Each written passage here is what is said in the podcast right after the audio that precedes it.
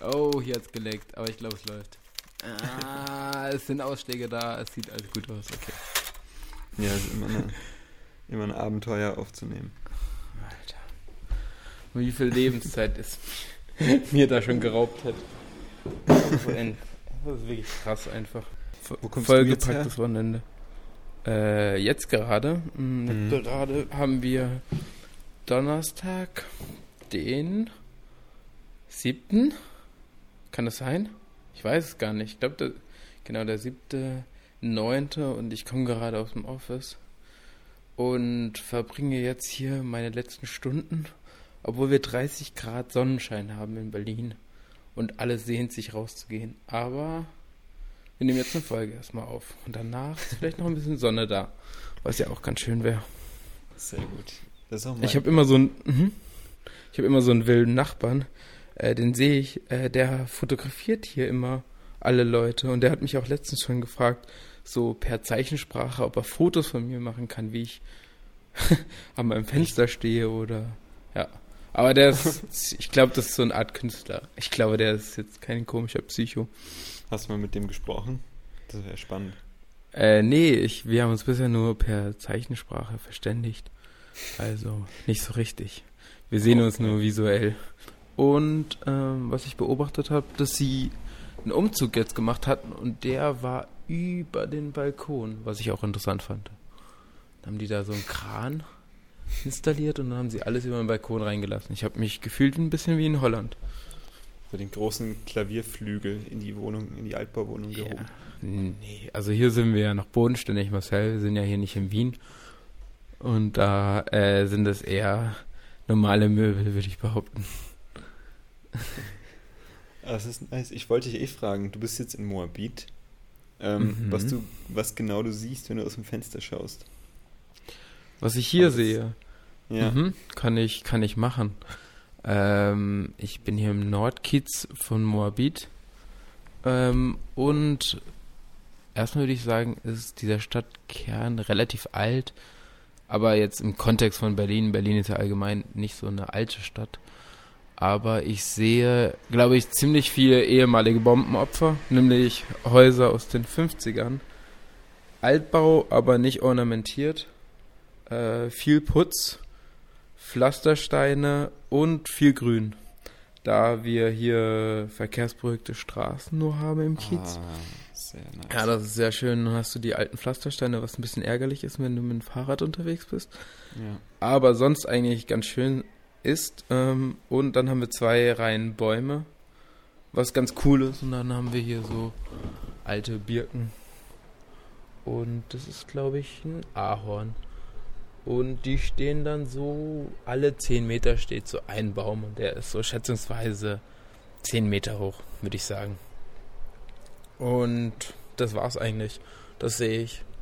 Ähm, eigentlich ganz süß. Und hier ist ja auch nicht so viel los. Also es klingt gibt ein paar Restaurants und ein paar Bars. Ja. Nee, es ist schon ganz schön. Ich meine, ich habe ja auch schon mal woanders gelebt in Neukölln, da war Ja, es ein bisschen wilder. genau. Stimmt. Aber das ging ja noch, also das war Da ja war aber auch sehr schön. harmlos. Da waren Mhm, auch Bäume ja. in der Straße. Ja, und da ähm, hatten wir so eine richtig äh, sehr überladene, ornamentierte Fassade. Und das war auf jeden Fall ein, also ein Gründerzeithaus. Und hier die ganzen Häuser, würde ich sagen, also das ke- erkennst du einfach, irgendwann ist dieses Thema Fassade so ein bisschen runtergefallen und nicht mehr so wichtig gewesen. Und deswegen hat man hier relativ wenig Stuck. Und da früher war es wirklich schönes Haus. Ja, aber äh, vollkommen nachzuvollziehen, dass man das dann wahrscheinlich in den 50ern und 60er Jahren ähm, eher reduziert Ja, schnell, schnell. Wieder aufgebaut hat. Ja, ja, auf jeden Fall. Es waren ja auch nicht Ja. die Ressourcen und auch die Handwerker äh, nicht so da.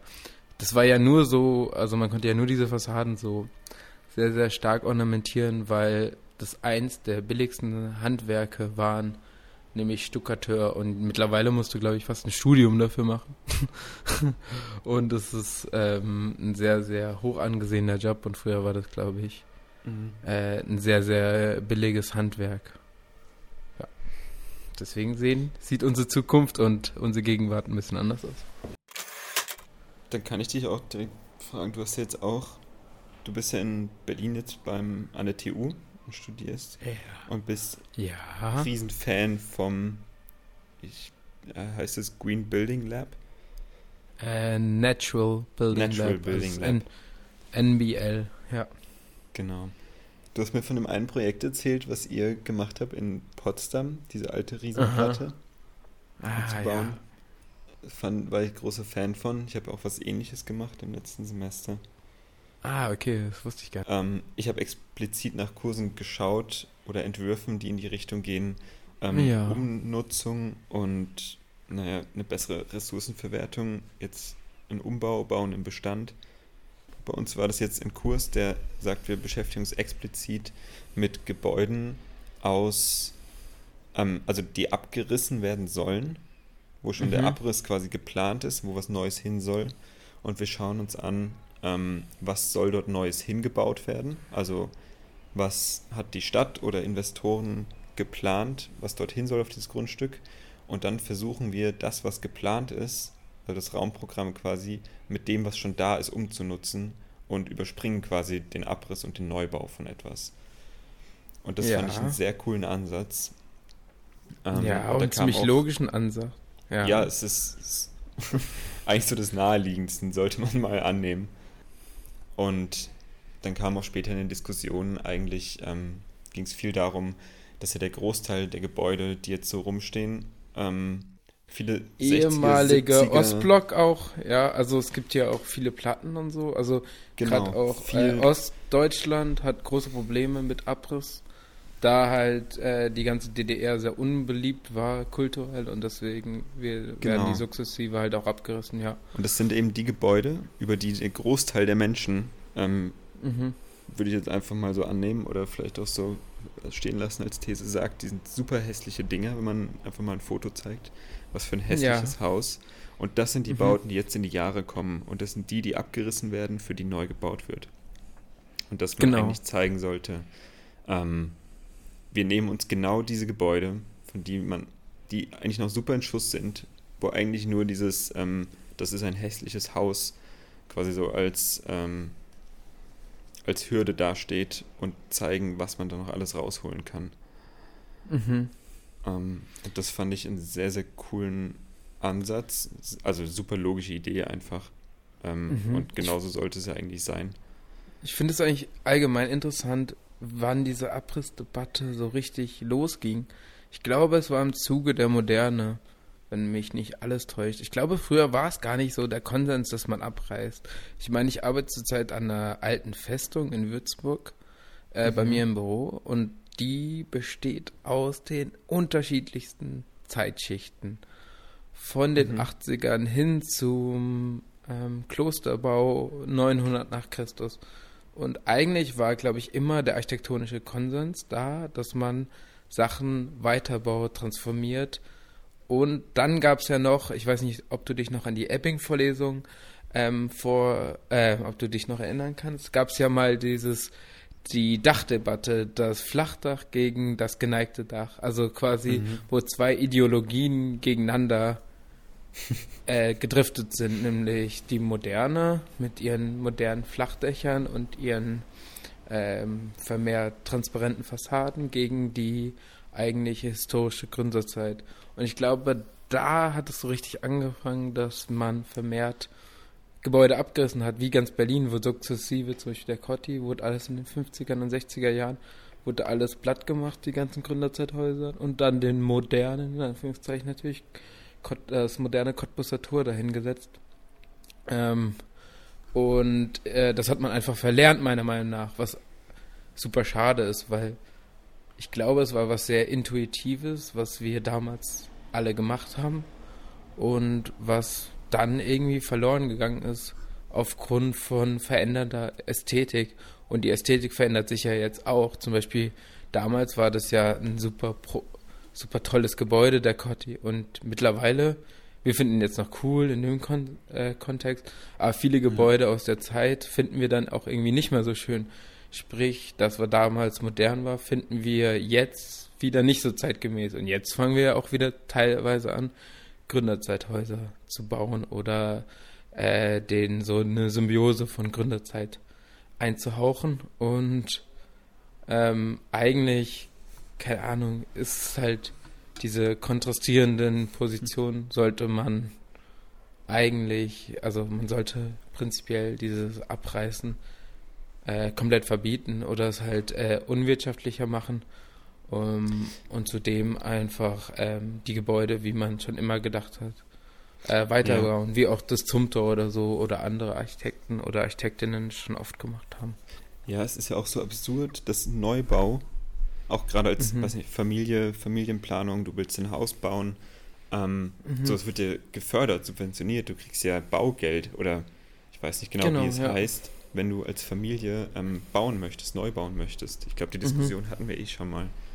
Dass ja. man doch ja, das Ganze irgendwie switchen müsste und sagt, ey, wenn ihr euch ein Haus oder ein Grundstück mit einem Gebäude drauf kauft und mhm. ihr schafft oder ihr erhaltet das, dann wird das irgendwie pro erhaltenes, pro erhaltenem Bauvolumen ähm, kriegt man irgendwie Zuschüsse, um das ganze Ding umzubauen. Man, man nimmt irgendwie diesen Angst davor weg, dass, ach, der Umbau, das Renovieren, das könnte jetzt, wird jetzt wahrscheinlich genauso teuer, wie wenn ich neu baue. Und dann kann ich ja auch neu bauen und kann es mir so machen, wie ich es haben will.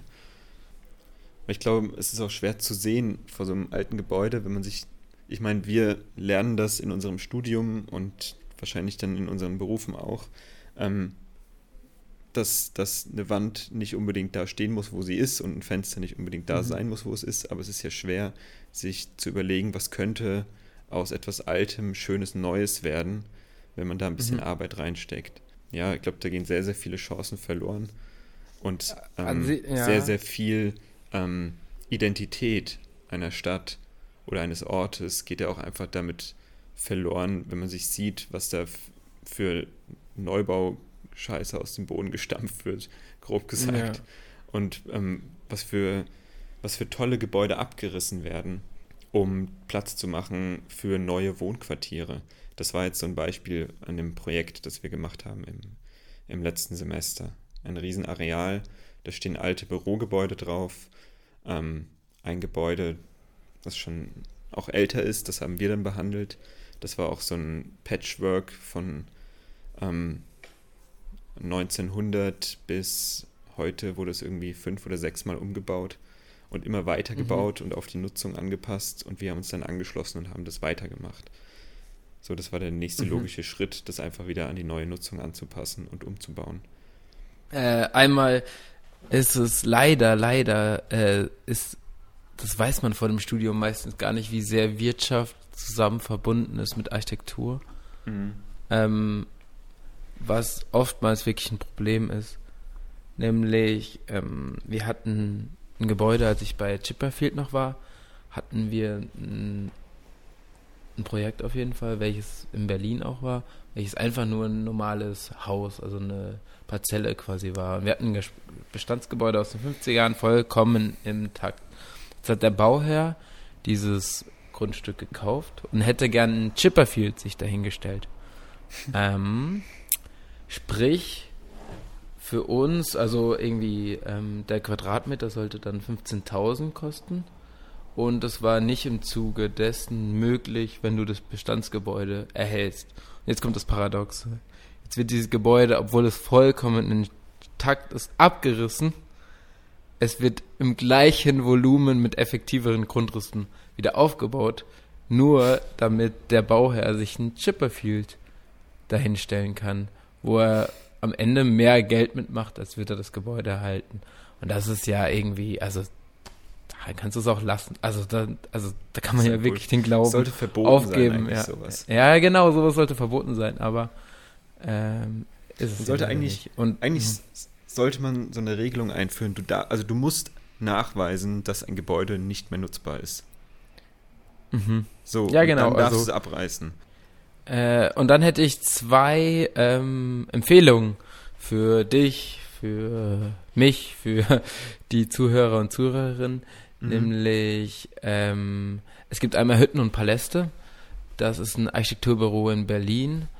Ja. Die haben sich auch viel mit äh, Plattenumnutzung auseinandergesetzt und haben da auch ein konkretes Beispiel aus einer Platte. Ich glaube, die befindet sich in Berlin. Ich kann es dir auch gerne mal ähm, schicken. Ja, ähm, gerne. Gerne, gerne. Ähm, und da finde ich, ist es sehr gelungen, wie man ein, ein Gebäude, also eigentlich eine unbeliebte Platte, beziehungsweise drei unbeliebte Platten erhalten kann, die transformieren kann und trotzdem qualitativen Wohnraum schaffen kann. Ähm, ja, genau. Ich glaube, da wäre noch so der nächste Step. Die Materialien des Umbaus hätte man dann natürlich noch, ähm, also man hätte auf nachwachsende Rohstoffe zurückgreifen greifen können. Wurde in dem Fall nicht gemacht, aber allein um das Gebäude zu erhalten und somit die gespeicherte graue Energie ähm, mhm. dort auch zu behalten, ähm, glaube ich, ist es auf jeden Fall ein guter Konsens über Nachhaltigkeit zu reden. Ich würde gern noch ähm, was äh, empfehlen, nämlich auf www.arte.tv findet ihr ähm, einen Beitrag über nachhaltige Architektur von La Canton Versailles und das heißt niemals abreißen und das beschäftigt sich auch, das ist ein Video, genau, das beschäftigt sich auch mit ähm, dem Erhalt von so Platten und ich weiß nicht, ob du in deiner Recherche dich damals auch damit auseinandergesetzt hast, beziehungsweise die Referenzen gesucht hast, mhm. nämlich ähm, ja, also die sind ja. ähm, Vorreiter natürlich, was das angeht. Und die haben da auch viele Platten schon erhalten und die ein Stück weit transformiert. Vielleicht ist es aber auch ein bisschen, manchmal ein Stück weit schon zu overdesigned, meiner Meinung nach. So diese ja. Platten dann im Endeffekt. Aber ähm, das ist ein konkretes Beispiel, ja. Ähm, wo das eigentlich ganz gut funktioniert hat auch, ja. Lacaton Versailles Bauten haben wir uns natürlich angeschaut. natürlich, Projekt. ja. Das ist, äh, mhm. kommst du ja nicht drum rum. Du bist jetzt schon länger in Berlin, du bist schon dreimal umgezogen in Berlin. Ja. Oder? Kein dreimal? Wunsch, ne? ja, schon dreimal. Ja, ja. wild. Mhm. Was ist die letzte große Entdeckung, die du in Berlin gemacht hast? Gibt es da was? Mhm. Ich denke jetzt an irgendeinen Ort oder ein, ein Café oder irgendeinen super Aussichtsspot. Mm, mhm. Mm. Oh Mann, das ist eigentlich so basic. Nämlich, ich bin jetzt ein Jahr in der TU und ich mhm. habe mich gefühlt von diesem Architekturgebäude keine fünf Meter wegbewegt. Und irgendwann ähm, bin ich mal mit Freunden da rumgerannt und habe festgestellt, wie grün dieser ganze Campus ist und wie riesig der ist. Und da gibt es eine verrückte Stelle, nämlich da gibt es ein Metallgerüst welches richtig hoch ist. Also wir reden wahrscheinlich über 15 Meter Höhe. Das sieht aus wie eine Pyramide mhm. und das ist komplett voll bewachsen. Und das ist eigentlich, also wie so eine grüne Pyramide dort auf dem Unicampus. Und das ist ein richtig schöner Ort und äh, ermöglicht ganz einfach viel Biodiversität. Dann sind da nebenbei noch so einzelne Hochbeete und da werden unterschiedliche Sachen angebaut. Und das ist einfach so, keine Ahnung, drei Minuten von meinem, äh, von meinem Architekturgebäude oder von unserem Architekturgebäude entfernt. Und an dem Ort war ich nie und ich bin jetzt erst vor kurzem da mal vorbeigekommen und ähm, fand es verblüffend, dass es so einen coolen Ort gibt, der eigentlich so nah ist, ähm, wo man aber irgendwie nie chillt. Meistens sind es aber nicht so Orte wie Cafés, Bars oder so, sondern eher ähm, so Orte, die man sich so ein bisschen erobern muss oder wo, wo halt ähm, wo halt nichts ist, das finde ich sind immer so, das kann eine Brücke sein, wo du dich da, äh, ähm, ja, wo du dich da irgendwie draufsetzen kannst, so auf so einen Pfeiler, was wir hier haben.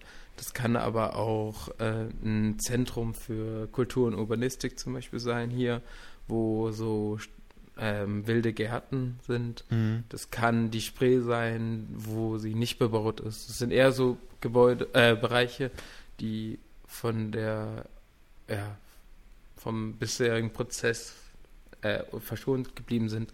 Deswegen stelle ich auch die These auf, dass man vieles einfach so lassen sollte. Wenn man letztens am Tempelhofer Feld und dann kam so eine ältere Frau zu uns und die hat eine Straßenumfrage gemacht und hatte dann also gefragt, ja, was würden Sie gerne hier verändern? Und eigentlich habe ich dir gesagt, so eigentlich finde ich, sollte man das eigentlich genauso lassen. Also wirklich macht da einfach nichts. Und die hat dann das probiert, die ganze Zeit so Worte, ja, brauchen wir mehr Bäume, Bäume. Ich so, nee, eigentlich nicht, weil jeder weiß, wie das ist. Also ist man ist genau da, deswegen auch da viel Sonne, man hat ja. diese Weite, man hat den Sonnenuntergang und es ist eigentlich genauso. Und wir brauchen jetzt auch nicht mehr Bänke und da mehr Sonnensäge, sondern das brauchen wir eigentlich nicht, sondern genau dieser Ort sollte eigentlich so bleiben. Ja, ich weiß nicht, ob sie es am Ende verstanden hat, aber die war so, die wollte uns sehr in eine Richtung lenken. Und ich dachte so, hä? Nee, ja, ich, eigentlich ist ich glaub, ich verstehe so. Ich glaube, ich verstehe es, ja. ja. Ich musste nur wieder dran denken, äh, weil ich wieder an meiner ähm, Lieblingsbank vorbeigelaufen bin. Ja. Beziehungsweise ich würde sagen, inzwischen fast ehemals Lieblingsbank. Ich habe keine neue mhm. Lieblingsbank, aber ich habe schon lange nicht mehr drauf gesessen. Ja. Und würdest du auch schon sagen, es sind eher so Orte, die noch ziemlich unberührt sind von allem dessen. Und es ist mhm. auch wichtig, dass es diese Ausgleichsflächen gibt und dass man einfach manche Sachen genauso lässt und so ein bisschen einfriest, wie in den 90er Jahren. Ich glaube, Berlin mhm. profitiert auch gerade noch von diesen Flächen. Wenn man die nicht hätte, dann wäre es halt super schade. Weil ich persönlich gehe oder bewege mich sehr viel in diesen Bereichen. Mhm. Ja. Ja, bei mir war es, ähm, also ich, es ist eine Bank, die steht am Donaukanal direkt, so ein bisschen, ähm, ja, so ein paar Meter weg vom Donaukanal, also weg vom ähm, Rad- und Fußweg, ähm, ein bisschen auf einem kleinen Huppel. Und, ja. so und da stehen so ein paar Büsche und zwei, drei Bäume und die ist so nach hinten mhm. gerückt mhm. und steht so halb versteckt irgendwie da drin. Und man kann sich ja. da reinsetzen und kann einfach zugucken, was passiert. Es laufen vor dir die Menschen vorbei und wenn man mhm. nicht nach links oder nach rechts, nach oben schaut, dann wird man überhaupt nicht bemerkt. Das heißt, die meisten laufen einfach nur vorbei und man kann so beobachten. Ab und an fährt dann mhm. ein Schiff auf dem Donaukanal vorbei und gegenüber, auf der anderen Seite vom Kanal, ist dann ein großes Restaurant auf so einer Plattform direkt am Kanal. Mhm. Ähm, und da ist abends immer viel Betrieb, da, weiß nicht, gehen Leute was essen oder Cocktails trinken. Und es ist so richtig grell beleuchtet. Und dann, wenn es dunkel mhm. wird, spiegelt sich so diese Beleuchtung im Wasser vom Kanal. Ich kenne den. Und man kann ich kenne das Schiff, so, was du meinst, ja. Ja, man kann einfach so zurückgezogen da sitzen und alles einfach nur beobachten und schauen, was so passiert. Also, man, man ist nicht aktiv Teil von etwas, sondern man ist einfach nur so Beobachter in dem Moment und guckt, mhm. was um einen rum passiert und hat mit nichts irgendwie was zu tun und wird auch gar nicht mhm. bemerkt, sondern kann einfach nur sitzen und schauen und ja, sich so berieseln lassen von dem, was einem passiert. Und einfach so Gedanken schweifen. Mhm. Und das ähm, finde ich irgendwie sehr, sehr schön. Ähm, wenn man so Orte noch findet in großen Städten. Aber ich glaube, diese Orte äh, bespielen halt viel das Thema der Öffentlichkeit und der Privatsphäre. Und ähm, das hat ganz viel mit Raum zu tun, aber viel mit einfach natürlichen oder landschaftlichen Raum, glaube ich. Nämlich Positionierung von Sträuchern, Büschen oder Bäumen mhm. oder kleinen Mauern, die ganz, ganz viel ändern. Das ist ähm, eine große Kunst, würde ich sogar sagen. Und äh, oftmals, finde ich, haben diese Räume, die ich auch meine, das in, irgendwie intuitiv geschaffen und es ist nicht designt und es funktioniert eigentlich ganz gut, was ja auch irgendwie das ganz Schöne ist. Vielleicht muss man ja nicht immer alles overdesignen. Wenn du fährst doch gerne weg aus Berlin. Die letzte oder vorletzte Folge ging drüber und äh, ich war auch lange jetzt weg. Mhm. Ja, ich bin einen Monat nicht da. Was ist es, was dir in Berlin fehlt? dass du aus Berlin rausfährst? Ich glaube, ich sehne mich einfach auch nach ein bisschen äh, einfach kein, keine Lautstärke, Natur, weniger Licht und mhm. einfach so diesen ganz normalen Faktoren, die du in der Stadt hast, denen mal zu entgehen. Und ich glaube, es liegt jetzt nicht an Berlin, sondern es liegt einfach an urbaner Stadt. Ähm, na klar, jetzt vielleicht in 200.000 Einwohnerstadt, wo du direkt am Stadtrand wohnst, ist vielleicht was anderes. Aber wenn du halt in dieser Stadt eine Art Kessel bist, glaube ich, dann ähm, sehnst du dich einfach nach diesen ruhigen, ähm, ja, auch dann emotionalen Momenten, die du dann vermehrt natürlich auf dem Land gewinnst, finde ich persönlich. Deswegen ähm, glaube ich, liegt das nicht an Berlin. Weil hier ist es eigentlich schon, meiner Meinung nach, also gerade jetzt, wo ich bin, äh, eine hohe Qualität an Ruhe und an Gelassenheit und Grün noch, würde ich sagen, ja. Mhm. Aber ich mag einfach auch Natur, ganz basic. Deswegen gehe ich auch gern mal in den See oder so. Also ich finde es einfach schön, draußen zu sein und ähm, eine gute Zeit haben in der Natur. Das hat auf jeden Fall, ja, das ist auf jeden Fall das, ja. was ich sehr gerne mag und deswegen muss man das manchmal machen. Ja, und, voll. Äh, ja. Voll. Und jetzt ist eigentlich auch Pilzzeit. Man müsste jetzt eigentlich mal in den Wald gehen. Hier in Brandenburg gibt es so viel Stuff. Rat ja, jetzt müsste man eigentlich Woche mal Pilze sammeln. Ja, Marcel, du warst Pilze sammeln. ich war letzte Woche äh, noch in Peierbach, äh, außerhalb von Wien, eine Stunde. Ähm, mhm. Kleines Dorf, da können wir direkt mit dem Zug hinfahren. Mhm. Und da waren wir Pilze sammeln. Mhm. Zu zweit. Hey. tatsächlich, ähm, es war schwierig, es war irgendwie äh, schwierige Gege also Gegebenheiten. Ich kenne mich da nicht so aus. Ich habe mich einfach, ich bin einfach mitgegangen eigentlich. Ich bin mhm. mitgegangen, Pilze sammeln und mhm. habe gesucht. Ähm, und wir haben mhm. tatsächlich einen Pilz gefunden, den wir auch gegessen haben später. Und das war eine graue Glucke. Wenn dir das was okay. sagt. Nee, krause Glucke. Nee. So. Aber klingt nicht gut, finde ich. Ja, klingt nicht gut und sah auch irgendwie gut. weird ja. aus. Es sieht aus, es wächst an Bäumen und äh, so ein am Boden so ein riesen Baumpilz, ein heller und der ist so ganz gekräuselt. Sieht ein bisschen aus wie so ein Schwamm, bisschen wie eine Koralle.